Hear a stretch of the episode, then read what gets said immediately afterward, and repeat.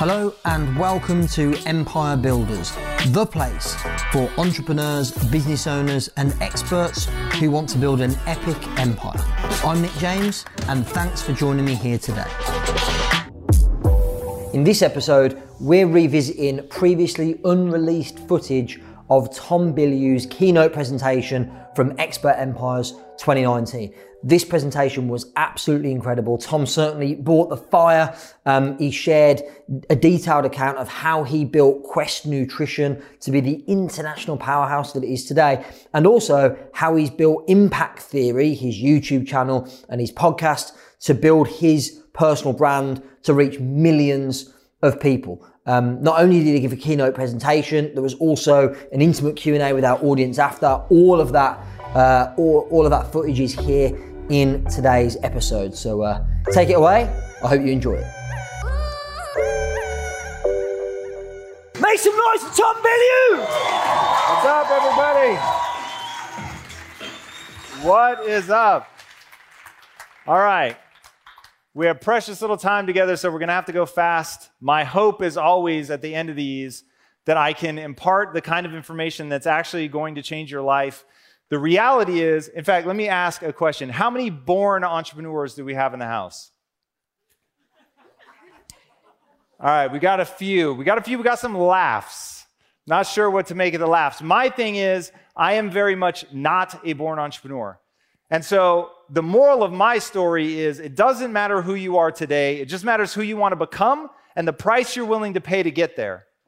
And if I can get people to believe that, if I can get people to see that that really is true, that there really is a path from where you are today to where you want to become, and understanding what that path is, and then crossing the chasm, because it is a chasm of skill set that stands between who you are and who you want to become. And if it is only a chasm of skill set, then that's something that you guys can take daily steps towards actually making the change that you want to make to get across that chasm. But for most people, there's a mistaken belief that you're born with something. You either are or you aren't. Now, the complex nature of this is none of us are blank slates. It's not like you can have any skill that you want, that we all start in the same place and you can become you know, literally anything, and it's going to be just as easy for you as it is for the next person. So you do have to have an awareness of what you're good at, what you get disproportionate returns from.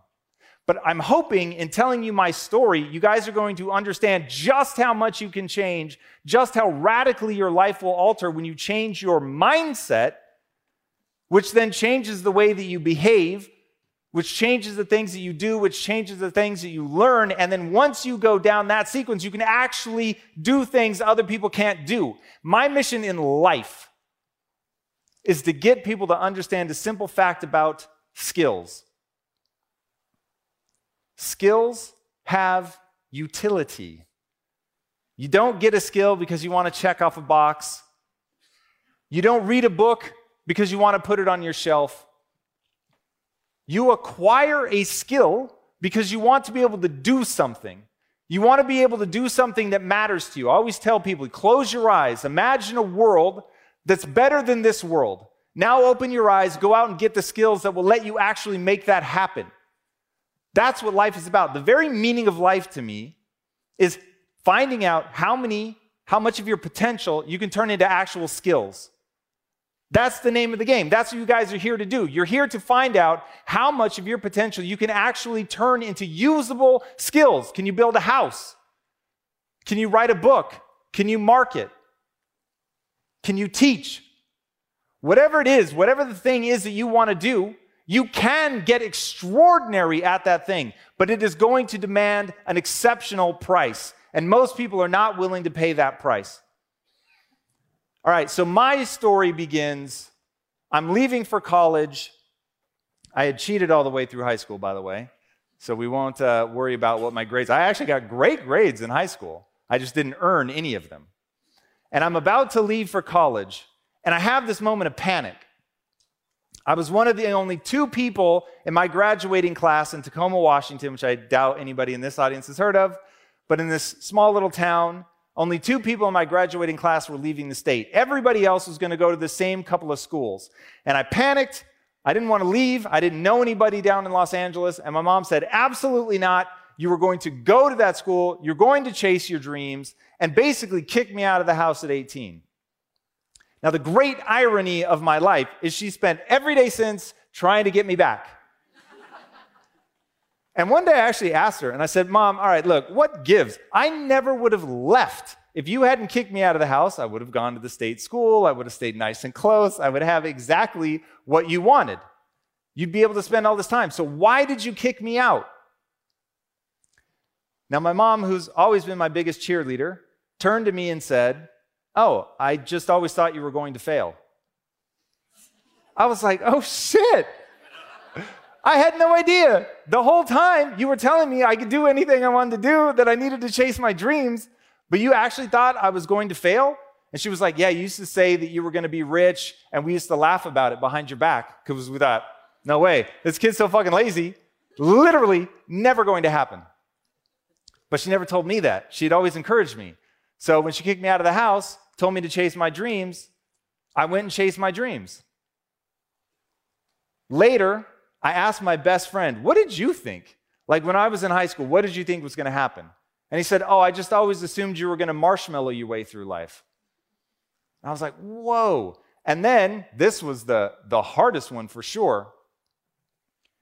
When I met the woman who's now my wife, and I fell in love, and I thought, Whoa, I'm going to marry this chick.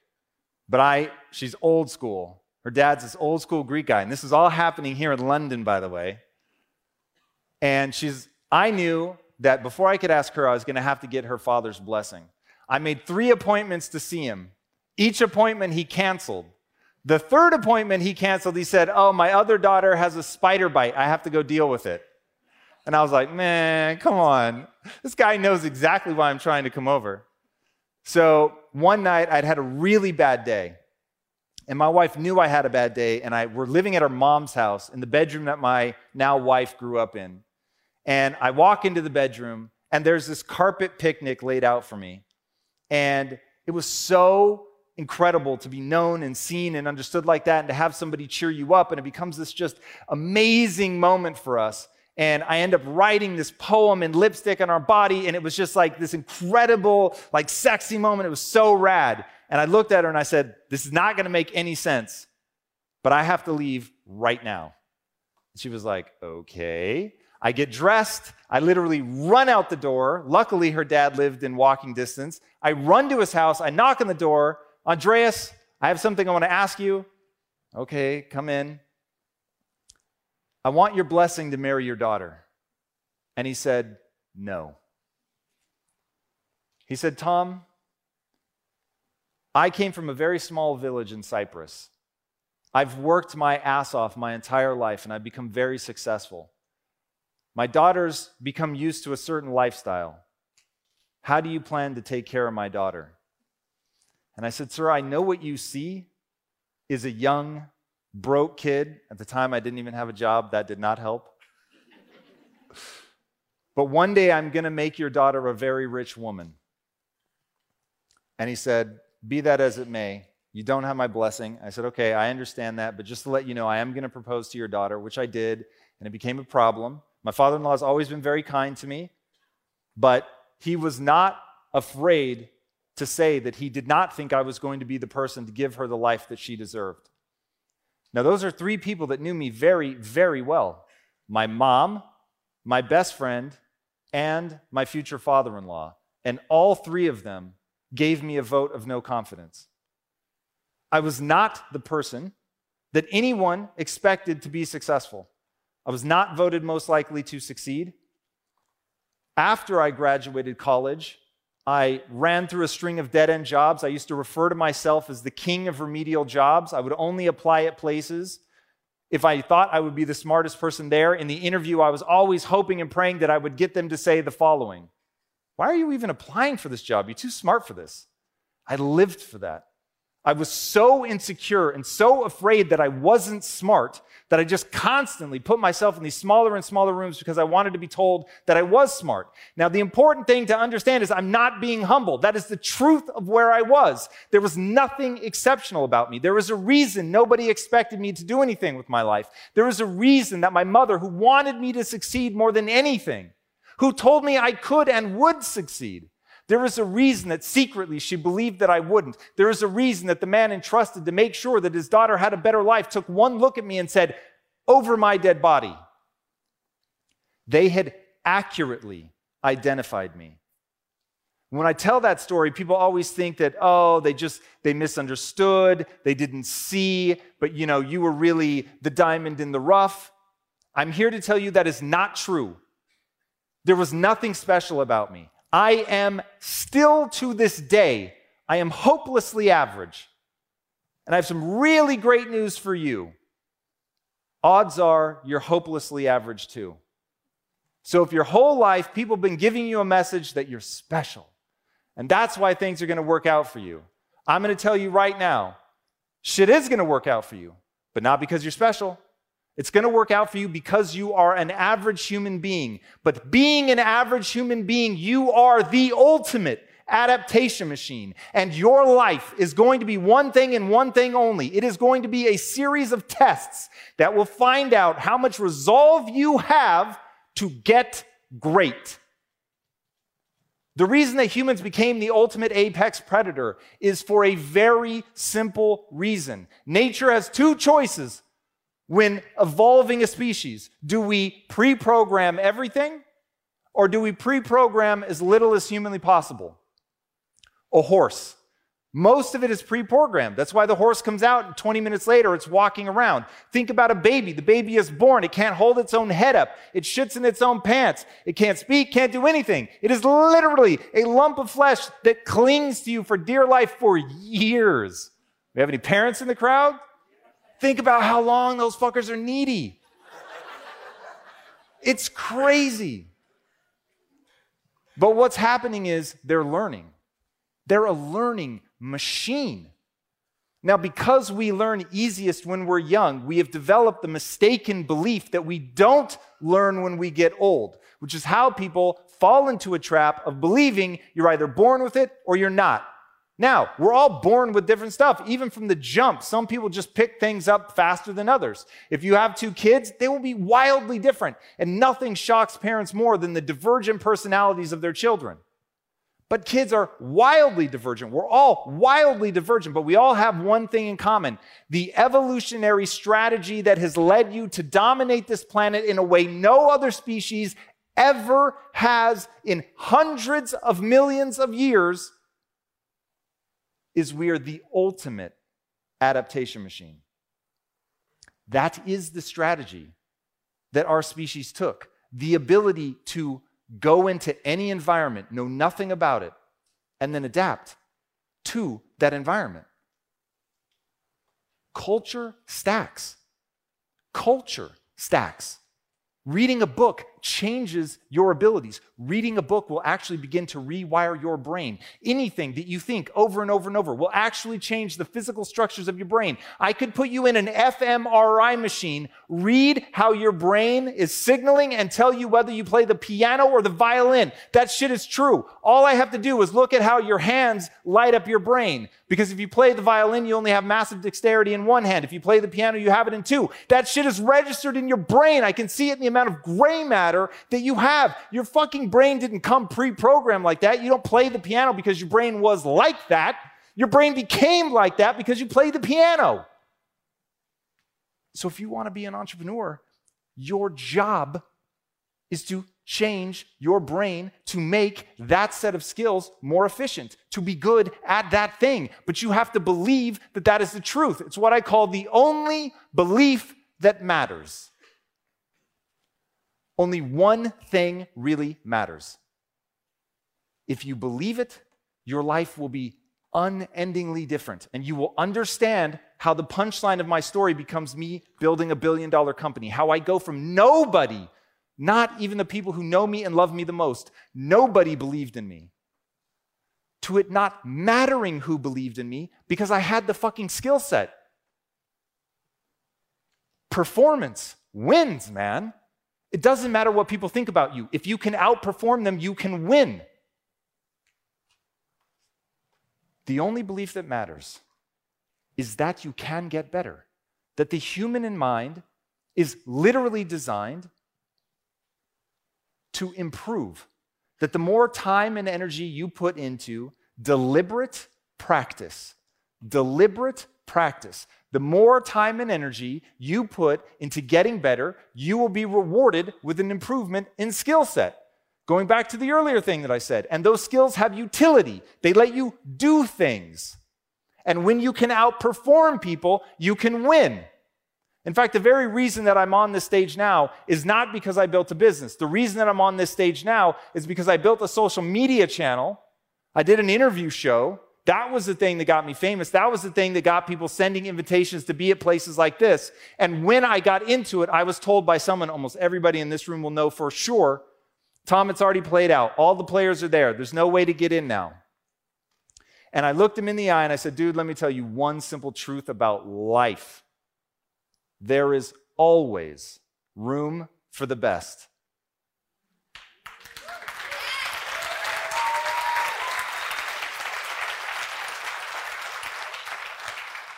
Don't clap too loud because now you got to become the best. And that shit is hard. And people don't want you to be the best. They want to be the best.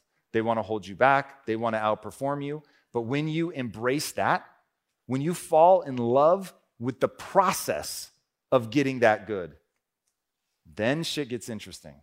And I always tell people forget about the championship ring. Focus on getting so good you can deliver a championship performance. That's interesting. The championship ring is not that interesting. Maybe you'll win one, maybe you won't. But you can get that good. You can get so good that your destiny now is in your hands because you have the skills to execute. So my business career began because I wanted to get into filmmaking, but I didn't know how to do it. I graduated college, felt lost, I felt hopeless. I was in my early 20s, and I had no sense of how to start my career. I was sleeping on an air mattress that would deflate every night. For a while, I slept on the air mattress that deflated every night in a closet. I had to put dirty clothes under the bed so that when it deflated, I wouldn't wake up on the bar that the uh, closet door ran along. And that was my life. And I would come home after work. I used to sell insurance door to door. I sold video games retail. This is all after college. And I would lay on the floor with my face smashing into this really cheap vinyl carpet. And I just thought, what the fuck? Like, how do I get ahead? How do I do this? How do I make this happen? I, I have no sense. And then I started reading about the brain because I was getting worried that I was sliding towards depression. And I had this overwhelming sense that I had been born. Has anybody seen the movie Amadeus? All right, in the movie Amadeus, there's a character named Salieri. Salieri has a soliloquy that he says to God. This is a real character, by the way. And Salieri is a contemporary of Mozart. And he says to God, God, why have you made me just good enough that I can see and truly appreciate how much better Mozart is. And that he laments it would have been better to be dumb and to not know how good he was, to not suffer in my inadequacy because I would be blind to it. And I used to refer to myself as Salieri. I felt like I had been made just smart enough to realize how much smarter other people were. That other people were meant for something great, but I wasn't. And then I started reading about the brain. And I came across this concept called brain plasticity. And at the time, this is the late 90s. In the late 90s, it was a hotly debated topic. Can you teach an old dog new tricks? Or is it that, nah, you're born with the neurons that you're born with, and you're just going to lose them as you age. And so this is one sort of slide to senescence. Whatever you're born with, it's about optimizing around that and making the best life out of what you've been given. That was one view. The other view is no, no, no, come on. Cells are being produced in the brain your entire life. Now, it depends on what environment they're born into. If you're sedentary, or if you're not doing anything, if you're not learning new things, if you're not pushing yourself, then yes, those new neurons are not applied to anything and you don't get any better. But if you know how to create the adapt or die response, anybody that's ever worked out in the gym and transformed their physique, you know what that's like. You're pushing yourself so hard, your body has no choice. Adapt or die. If you're doing that with your mind, you can learn new skills, no matter what your age is. You can always, at any age, get better at something, at anything. It's just all going to demand that you pay that price, that you put yourself into that survival mode, that you're going after it so hard that your body has no other choice. And so I made a decision. And the key word here is decision. I made a decision that I was choosing to believe that brain plasticity was real. And if brain plasticity was real, then I had the only belief that mattered, which was if I put time and energy into getting better, I will get better. Now, why is that the only belief that matters? Because if you don't believe it, you don't go out to learn. And if you're not out trying to learn and getting into an adapt or die mode, then you won't learn. And you will see that, up, oh, look there, I knew it. You can't teach an old dog new tricks. I'm exactly the same as I was when I was 14.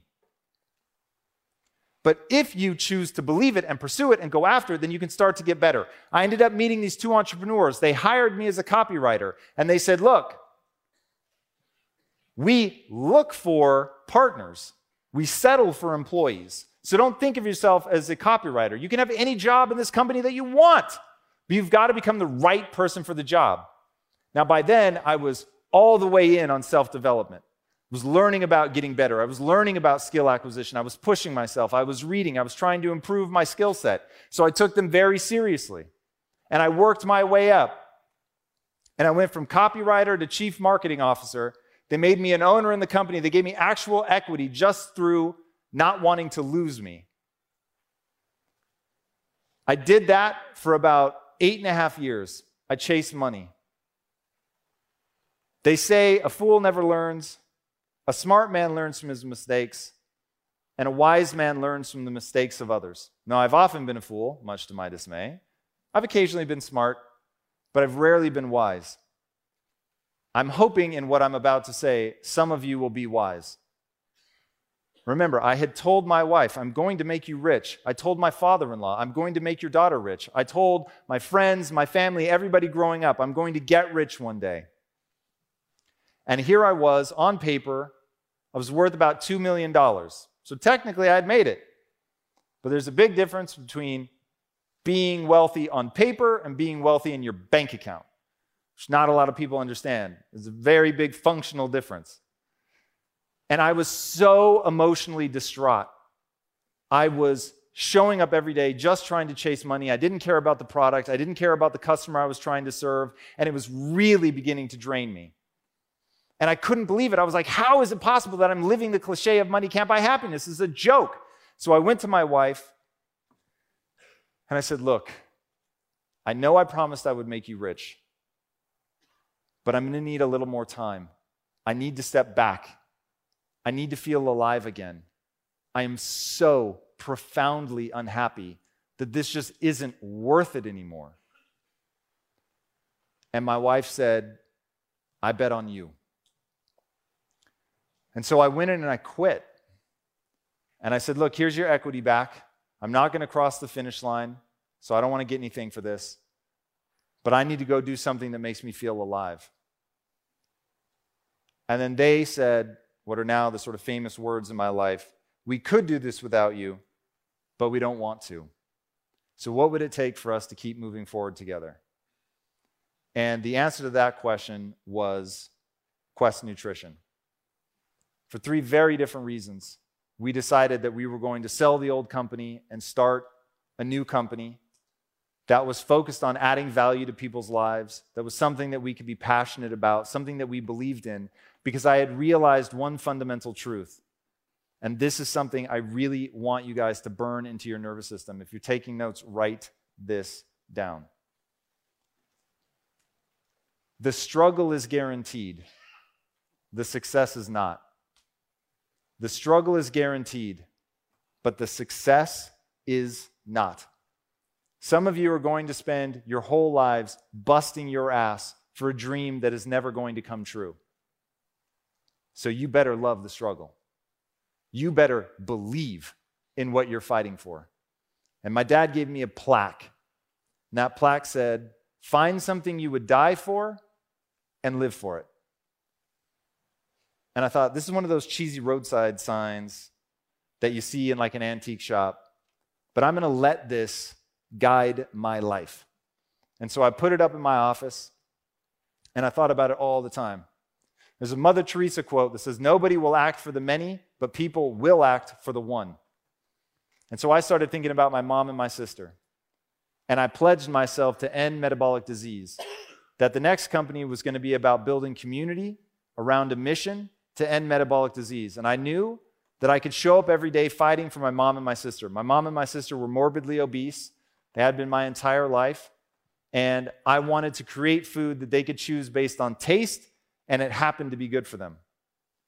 Now, if any of you have tried to start a business, you know how brutally difficult it can be.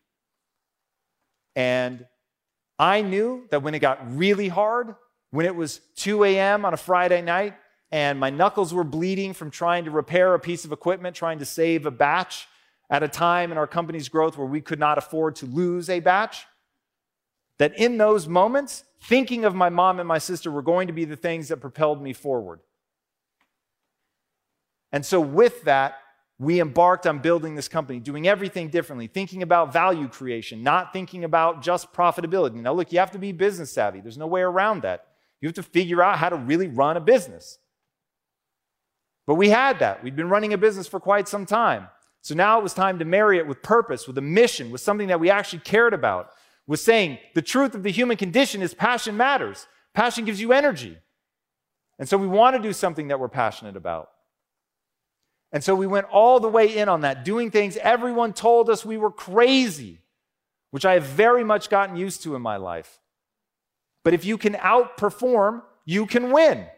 And so we just said, we're going to solve problems other people consider fundamentally unsolvable. And so we had a few key breakthroughs that allowed us to go from not existing to being valued at over a billion dollars in five years, all self funded.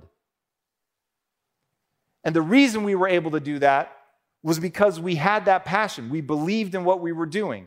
We were creating something. It was a zero to one event. No one had ever created a bar like that before. And we must have asked ourselves a hundred times, why not? Why hadn't somebody created it? It was so obvious make a bar that tastes like it has sugar in it, but doesn't. It's certainly easy to do at home, so why is it so hard to get it manufactured? And we realized there's a very simple logical reason that all of the equipment in the last 70 years has grown up, been engineered and designed to work with high fructose corn syrup. The moment you take the high fructose corn syrup out, which is sugar, the texture of the bar changes just enough that all of the available equipment no longer works. So now you can make them with a rolling pin and cut it by hand, and we were doing that for a while, or you can engineer your own equipment. So, skill acquisition. When we went to what are called co manufacturers, companies, they don't have their own brand, but they make products for other brands, we went to them and they all said this bar cannot be made. You need to add high fructose corn syrup. Every person in human history before us that got to that point and heard you need to add high fructose corn syrup did it. And that's exactly what opened that, that opportunity up for us. What we did was say, well, we can learn how to engineer equipment. And so we did because we had such blinding belief that you can learn anything. We had this vision. Humans are the ultimate adaptation machine. Sure, we don't know how to do this yet, but we can learn how to do this. There's literally nothing that we can't learn if we're willing to put in the time and the energy. And so we took the time and the energy and we built the equipment, we engineered new equipment, we engineered new ways to do this. We did the same thing on the social and marketing side. We were doing what we now call social media marketing, influencer marketing, all that. Didn't have that name back then. We were one of the first companies to do it. We were shooting all of our own content, shooting commercials, creating TV shows, like all kinds of stuff that now is self evident. But back then was like, what the hell are these guys doing? But it was exactly how we came out of nowhere to beat the competition. Because there's always room for the best, and there's always a path to becoming the best. And so it's just a question of whether or not you walk that path. Now, another thing that we did was we hired people that had criminal records. So I have a belief. It doesn't matter who you are today. What matters is who do you want to become and what's the price you're willing to pay to get there. And I looked at Lisa, my wife, and I said, Well, if that's really true, then we shouldn't be afraid to hire ex convicts. And so we put the word out on the street, as they say, that we would hire people even if they had felony convictions or we'd consider them. And man, if you've ever been in the inner cities and you put something like that out, you're going to have people lined up around your building just to be interviewed. It was crazy. And let me tell you right now if you ever get a chance to talk to a drug dealer, pull them aside, they'll have the best entrepreneurial advice you've ever heard.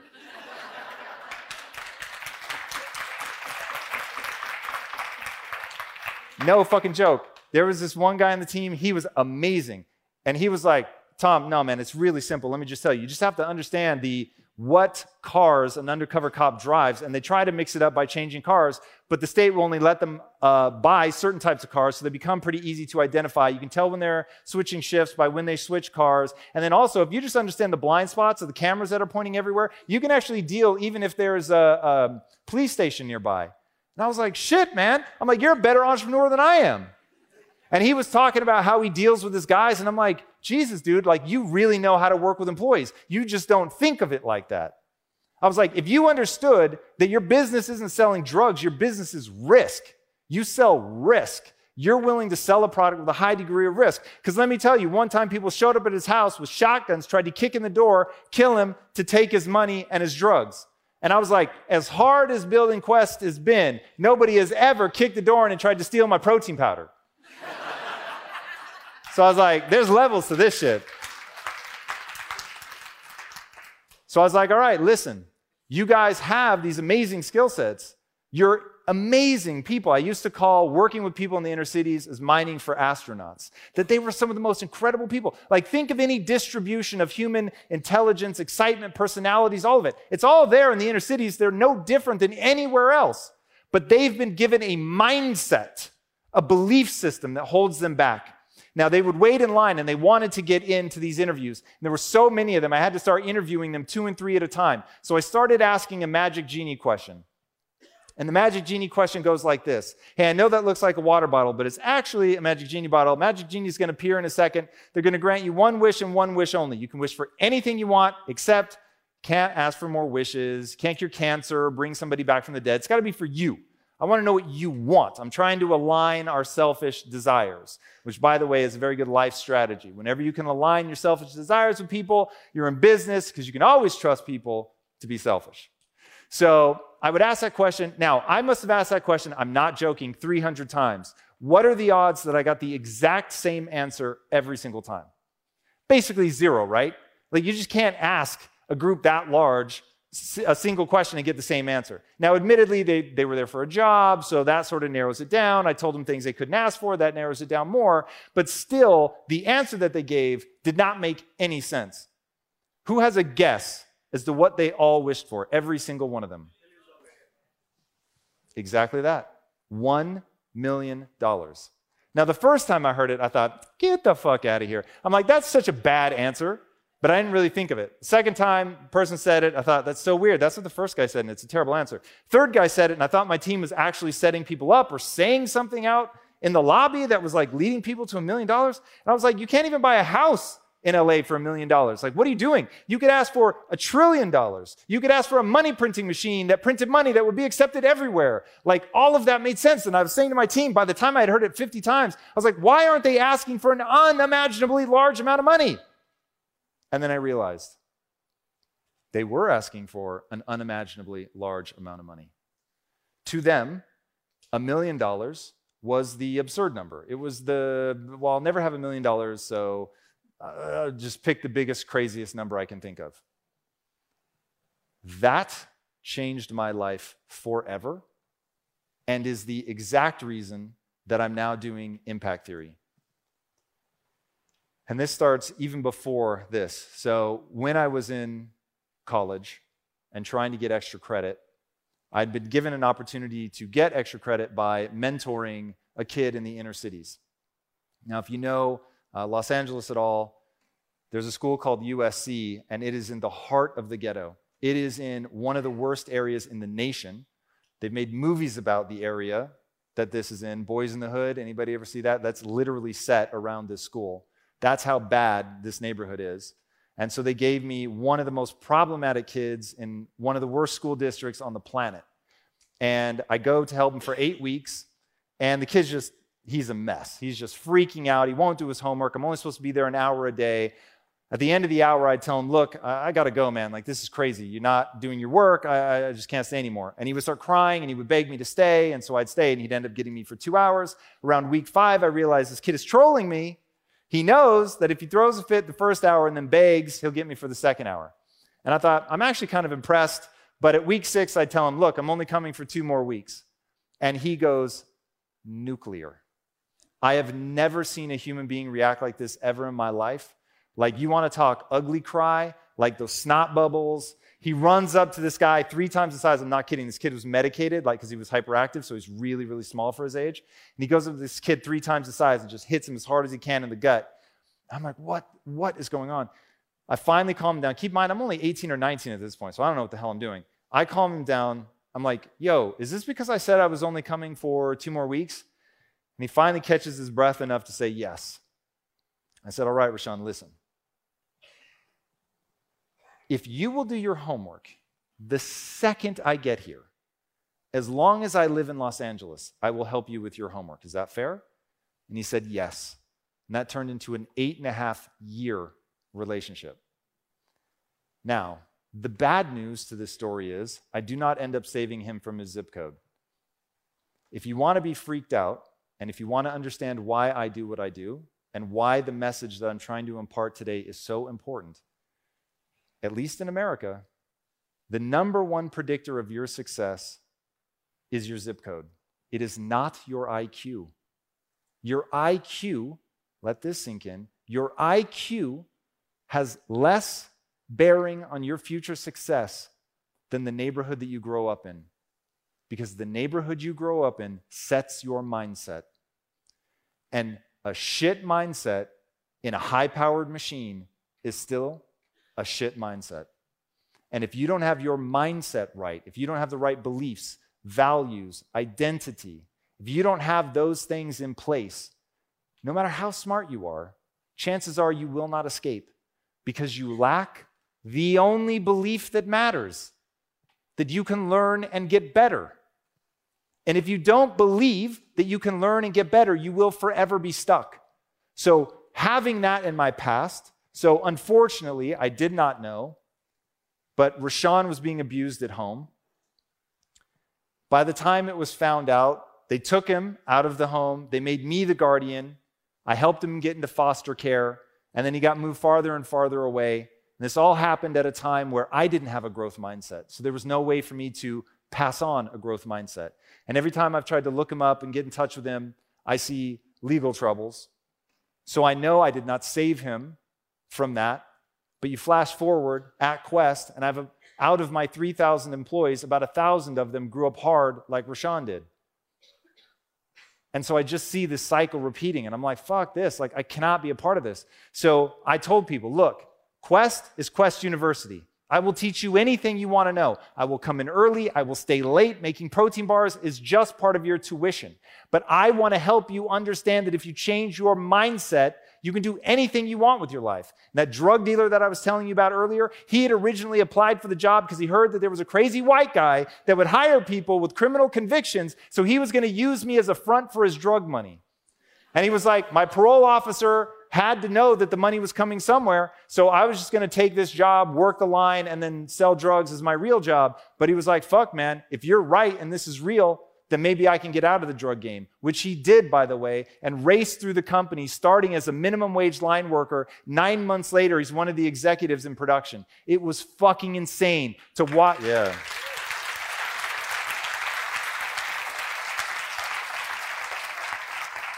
We had another kid who had never owned a laptop in his life.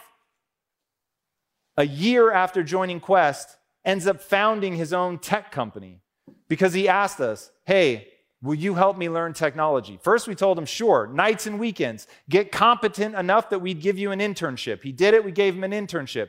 Get good enough being an intern that will give you a paying job, which we did. And then he rose up, and then finally, he felt confident enough to go out and start his own thing. Now, ironically, he actually didn't like it and ended up coming back, and that's fine. Not everybody needs to be an entrepreneur. But the fact that his skill set got so good that he felt comfortable starting a company and that he was so good that we welcomed him back with open arms when he decided that wasn't for him is incredible. This was a kid that had never, not only had he never had a laptop, he had been on trial for attempted murder, which by the way, he didn't commit, but if he had, if he said who did, they were to kill his family. That's where these guys come from. And for them to make these kinds of crazy changes shows me anybody can do it. But you've got to believe one fucking thing above all else. It does not matter who you are today. What matters is who you want to become and the price you're willing to pay to get there. You're going to have to fucking break yourself in half. You're going to have to want it more than anybody else. You're going to have to outperform. You're going to have to become obsessed with the notion of being the best. You're going to have to look at yourself nakedly every day and stare at your inadequacies. You can't be afraid of that shit. You have to know who you really are. You have to know where you're at. You have to know the truth of your skill set. And it's easy to open yourself up to that when you believe you can change. I'm going to answer your questions in a minute, but before we get to that, I want you guys to burn into your minds. Whatever life you imagine for yourself, the next time you think about it, I want you to allow yourself to believe that it's real, that you actually can walk that path, that you actually can cross that chasm. And how do I know? Because 15 years after my father in law said to me, How do you plan to take care of my daughter? I don't want you to marry her. I flew him to LA and I gave him a tour of my 300,000 square foot facility with thousands of employees, making bars at $1.5 million a day. And I walked him around and I said, Andreas, do you remember asking me how I would take care of your daughter? And he said, Yes. And I said, How am I doing? and he just started to cry.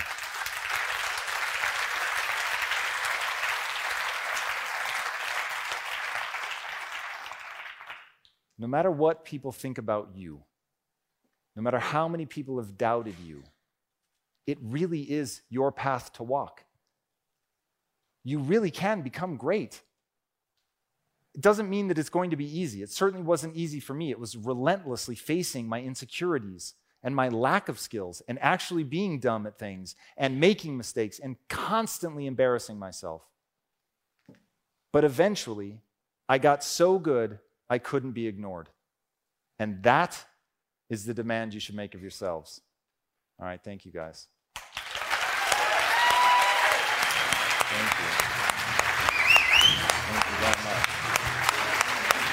Make some noise! Thank you. Thank you.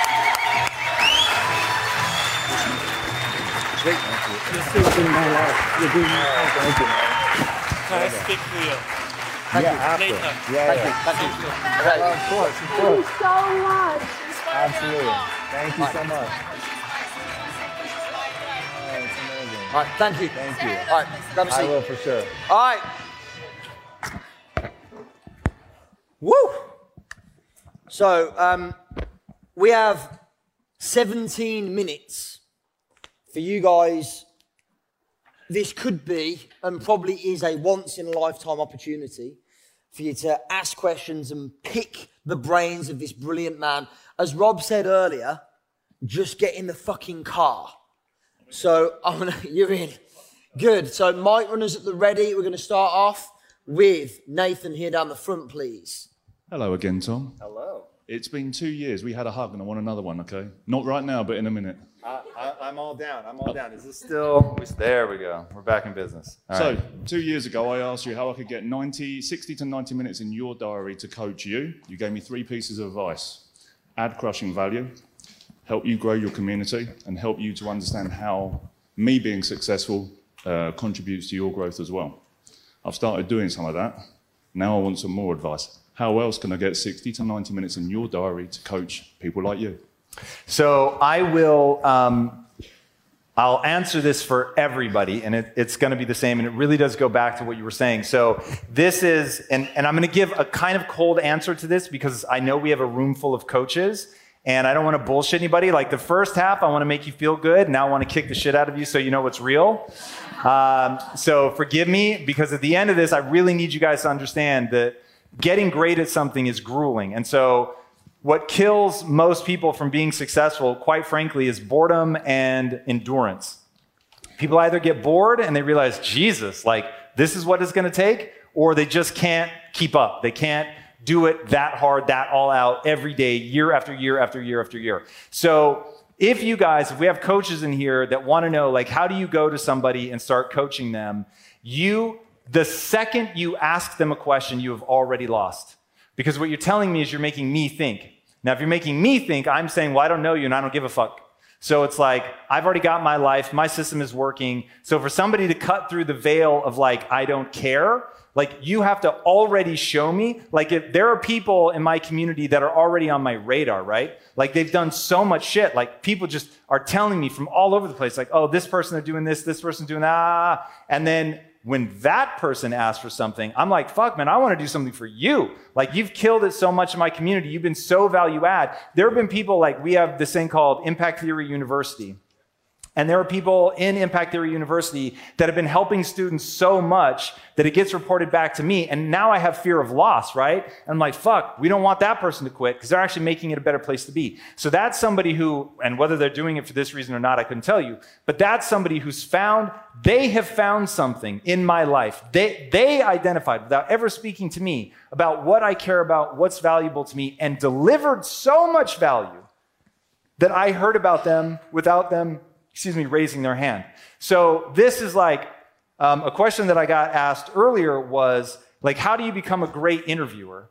And this sort of will answer that question as well. So when I was originally told, Tom, the, the podcast game is played out, don't even bother, you're never going to be able to break in, it's done, it's already set. Um, and I said, look, there's always room for the best. Then I actually had to go and become the best. And so what did that look like? That looked like doing an inhuman amount of research. I did so much research per guest that I knew people would sooner believe that I was just a naturally talented interviewer than to think that I would spend, while running a company, that I would spend 12 hours researching one person. Now, I can listen to a video at over two times the speed. So you can imagine if I spend 12 hours on you, I'm actually taking in about 24 hours worth of content.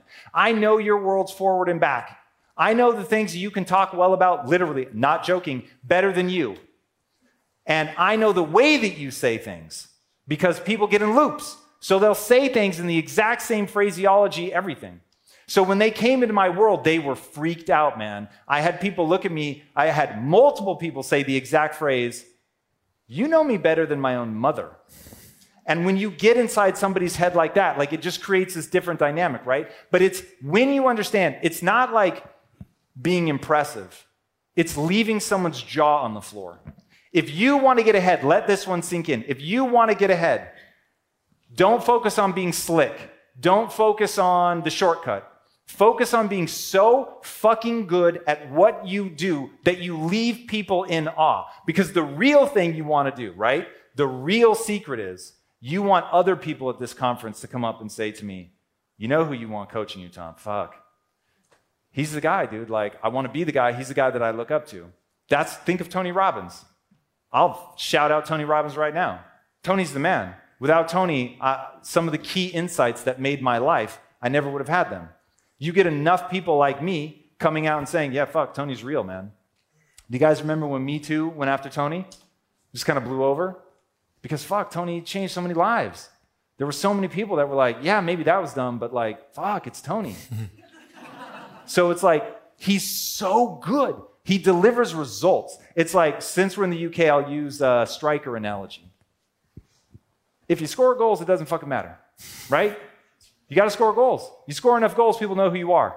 So, my thing is, especially in the age of social media, like stop worrying about how you get awareness or anything like that and, and just be so good that people come to you. Like every second, every question you should be asking is something that gives you another skill that's going to allow, instead of growing your business, is going to grow your skill set right? And that's the real thing. I want you guys to get obsessed with your skill set, man. I fucking obsess on that shit. And this is like, be careful who you take advice from because I'm going to give you advice that kind of borders on mentally unhealthy, but it's really fucking effective. So that's the truth. Like, you've got to find something that you love so much that you're going to be way obsessed about it. Because if you're not just insanely obsessed, in fact, I, and I mean this seriously, if nobody has ever asked you to your face, Nick, are you okay? Is everything okay? Like, if you haven't had people say that, it means you're not going hard enough. You've got to be so fucking in this thing that, that literally people are worried about you. That, that is the level of like just in it and tenacity you have to have, period.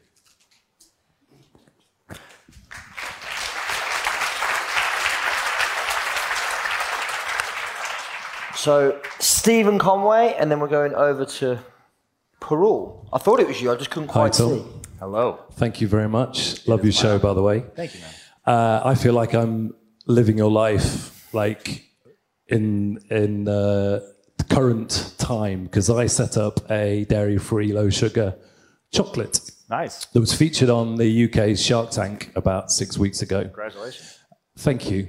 But I, my life feels like I'm going from one disaster to another on a daily basis. And when you said I'm there fixing a batch at midnight, 2 fucking a.m. with me, Oh, yeah. tears running down my fucking cheek. And it's still like that now. So, what was the moment that changed it all for you? Because, you know, hearing your disasters gives me hope. Be, being an entrepreneur is exactly one thing putting out one fire after another. There, there's no homeostasis, right? So you're fighting for your life every day. And there are so many different areas for problems to come. As soon as you get the machine fixed, one of your suppliers is going to flake out. As soon as you deal with that, one of your employees is going to quit, or you're going to find somebody stealing from you, or whatever. Like that is that is nonstop. You really do have to love the taste of blood to enjoy this game because you're going to get punched in the mouth over and over and over. And so for me, it's about connecting to something that matters. So that's why that Mother Teresa quote, no one will act for the many, but people will act for the one. You have to build a connection to a reason that means so much to you that you're going to fight through that. But I want to be clear. You're creating mythology in your own life. There's, I just promise, there's nothing in your life that's ever happened that's meaningful enough on its own. But there's going to be things like Rashawn, where I have decided, oh shit, that's right. Like I, I didn't own that I failed Rashawn until I realized that it would be very powerful as a driver in impact theory for me to think about the consequences, both positive and negative, for winning or losing. I've done the losing. So I had to own that. Fuck, I really did fail him. And so then I was like, I'm going to start thinking about that. I'm going to show up the say, thing saying, there is a Rashawn listening right now. And right now I have a chance. And I know what that looks like as it hits somebody's life. The former drug dealer, he pulled Lisa and I aside one time and he said, you don't fucking understand. You've given me, we were talking about communication skills, and we gave him this idea to try with his daughter. And he tried it. And over the course of like two months, his daughter went from about to be expelled from school, getting like D's and F's, to getting straight fucking A's. And this guy was like, oh my God. And all we did was tell him, listen first. Just don't tell her off, just listen.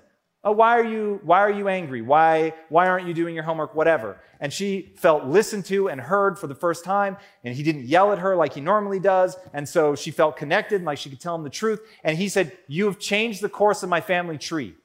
That's when I was like, oh shit.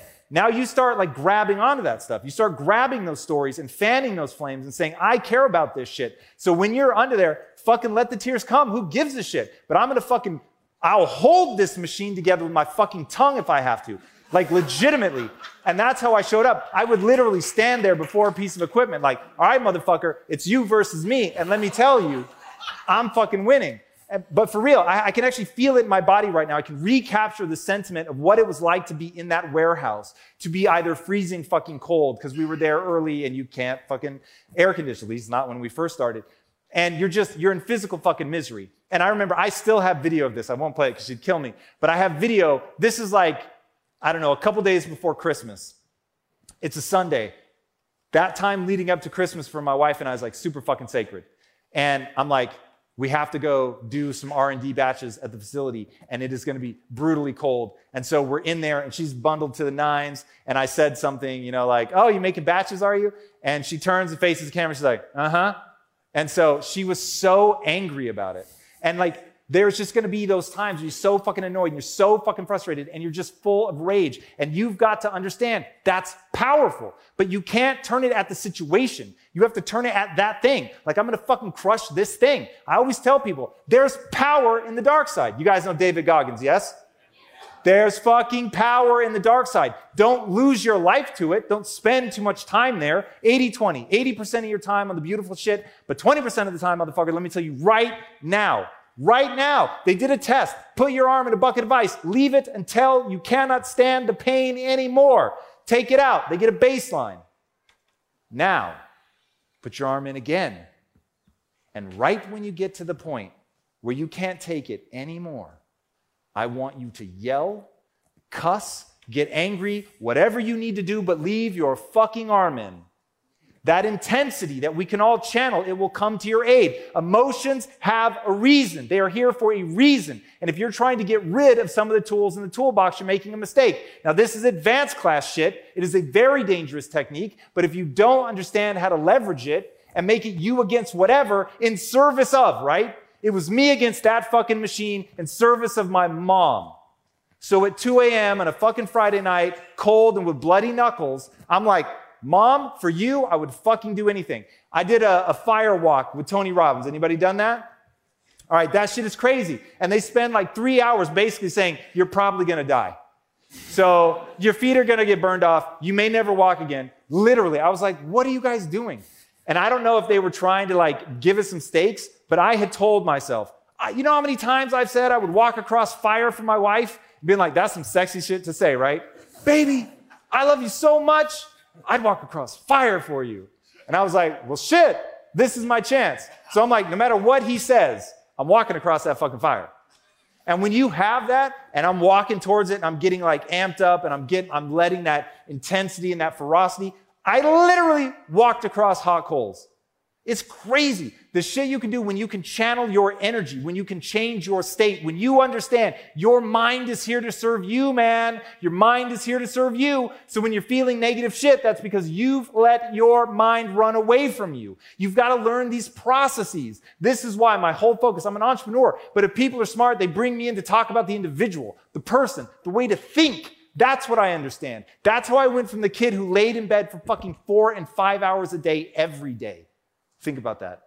Four and five hours a day every day. This is my mid 20s, not like when I was 14. In my mid 20s, I was laying in bed four to five hours a day every day, lazy, unmotivated, and now am able to work literally as much as I want without a feeling of overwhelm, building huge companies, changing my life entirely because I realized if I took control of that process, if I took control of my thoughts, if I forced my thoughts in a positive direction, that that would hardwire.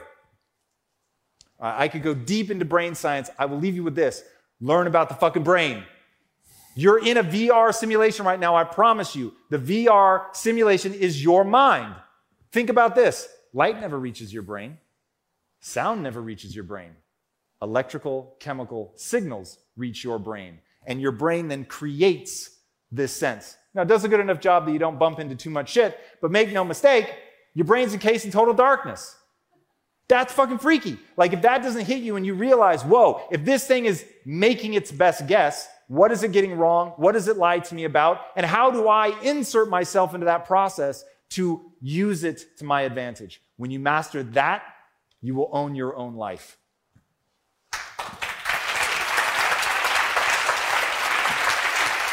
All right.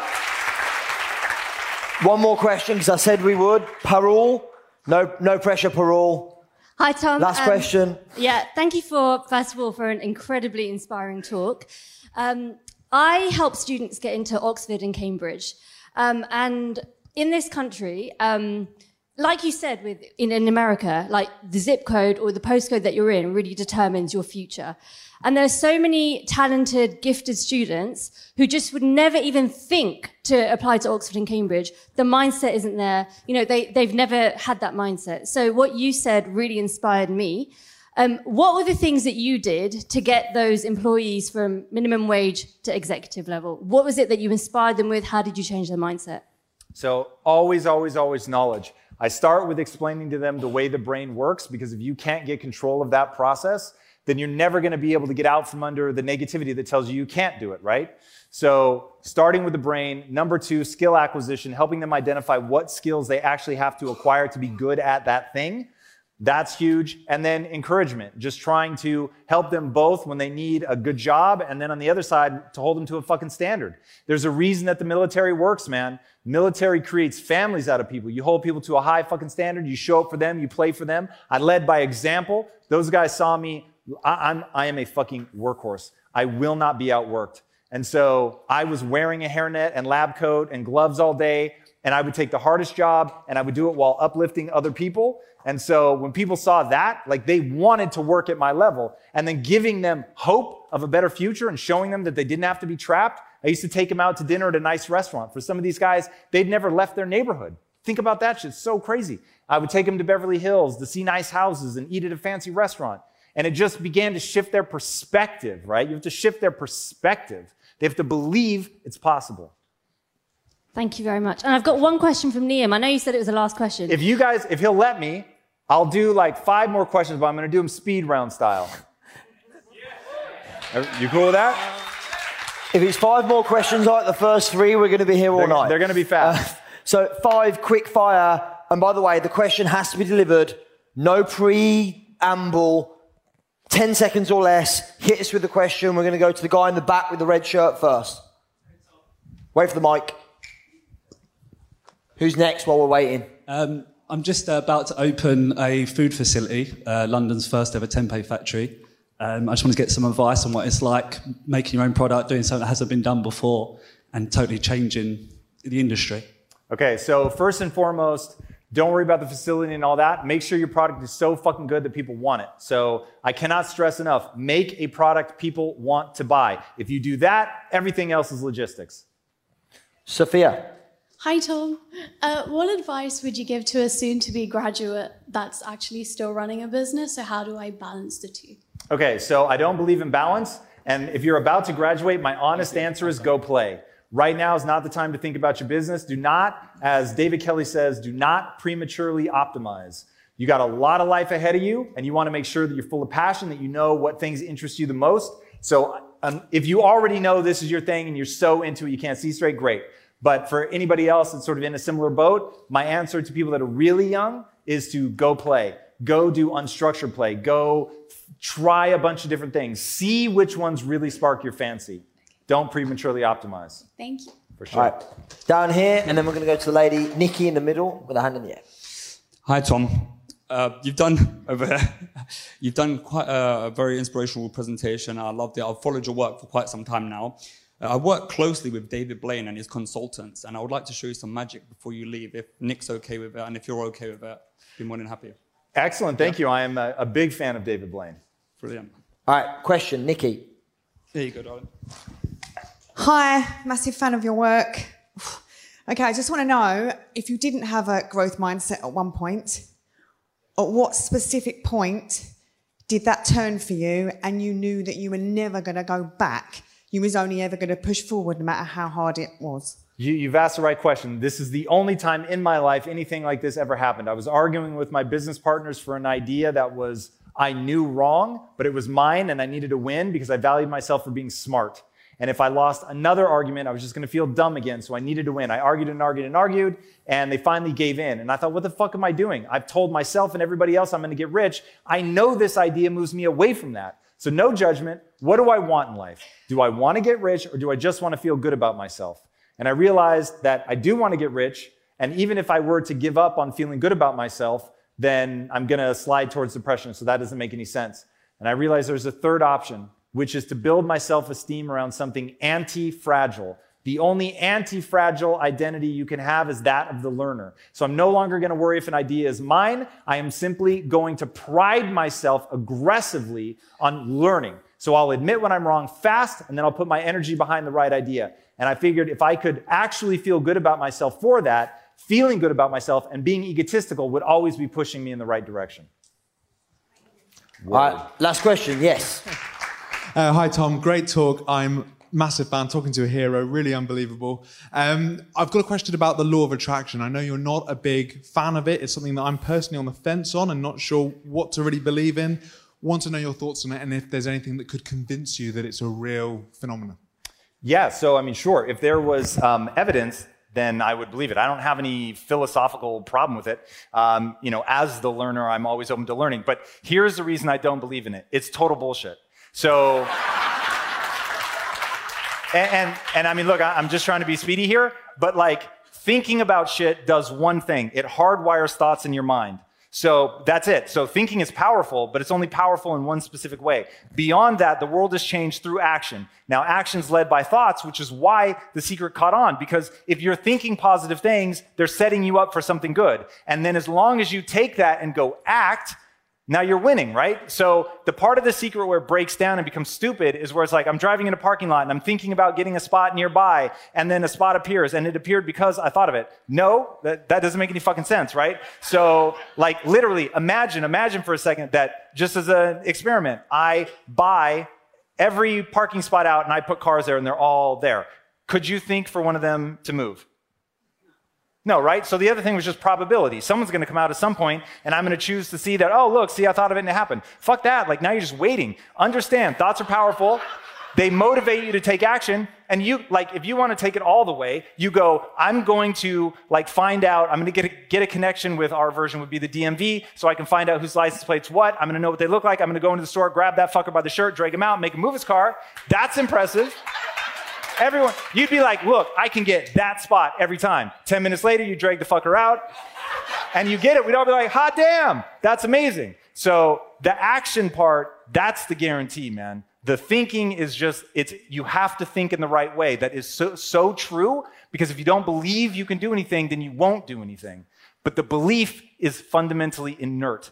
Only action matters. Thank you guys so much. Ladies and gentlemen. Wonderful.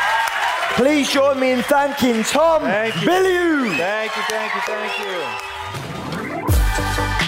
Okay, that's it for today. Thank you so much for listening to Empire Builders. Please subscribe, leave us a review on Apple, on Spotify, on other platforms, and uh, share the love. Tell your friends. Remember, till next time, the more you connect, the more you collect.